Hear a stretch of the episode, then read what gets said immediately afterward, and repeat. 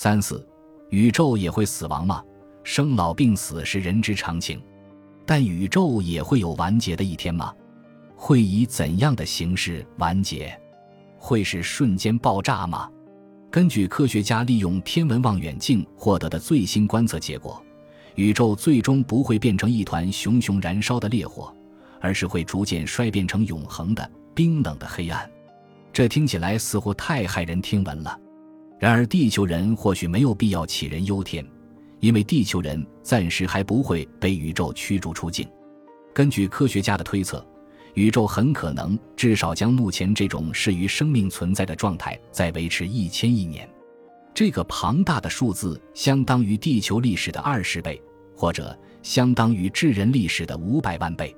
既然它将发生在如此遥远的未来，对地球人今天的生活就不会有丝毫影响。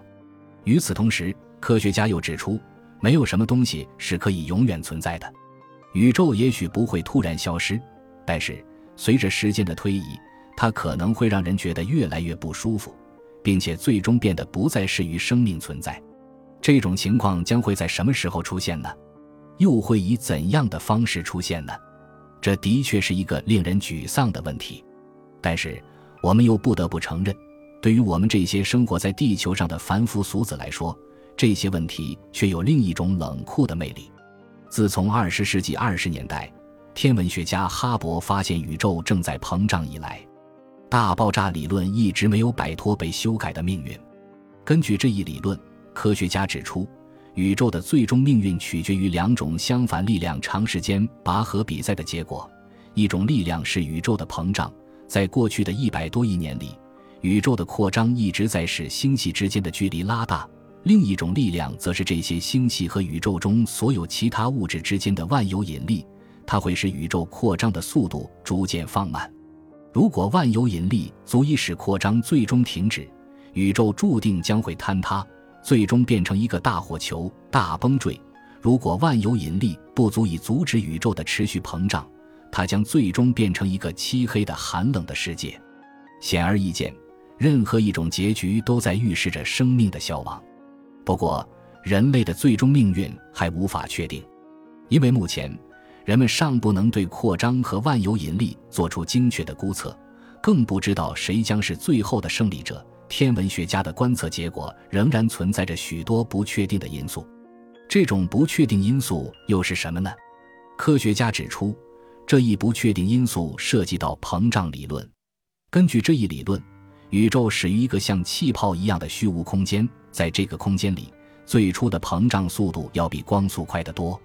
然而，在膨胀结束之后，最终推动宇宙高速膨胀的力量也许并没有完全消退，它可能仍然存在于宇宙之中，潜伏在虚无的空间里，并在冥冥中不断推动宇宙的持续扩张。为了证实这种推测，科学家又对遥远的星系中正在爆发的恒星进行了多次观察。通过观察，他们认为这种正在发挥作用的膨胀推动力有可能确实存在。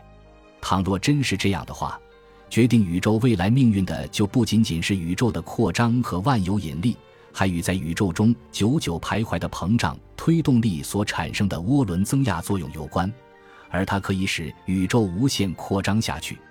人们不禁要问：人类能够避免这场可怕的灾难吗？人类已经在越来越快地改变着地球，操纵着自己的生存环境。也许到那时，人类将会以高度发展的智慧在宇宙中立于不败之地，谁知道呢？且让未来的地球人和地外一切生命拭目以待吧。人类对宇宙的认识永远没有终极，认识穷尽的那天，也许就是人类或宇宙毁灭的那一天。正如爱因斯坦在写给一个对世界的命运感到担忧的孩子的信中所说：“至于谈到世界末日的问题，我的意见是，等着瞧吧。”